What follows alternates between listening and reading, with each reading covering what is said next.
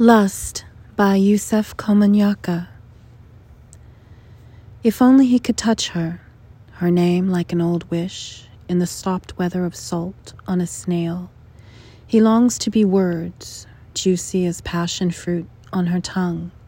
He'd do anything, would dance three days and nights to make the most terrible gods rise out of ashes of the yew, to stop from the naked fray to be as tender as meat imagined off the bluegill's pearlish bones.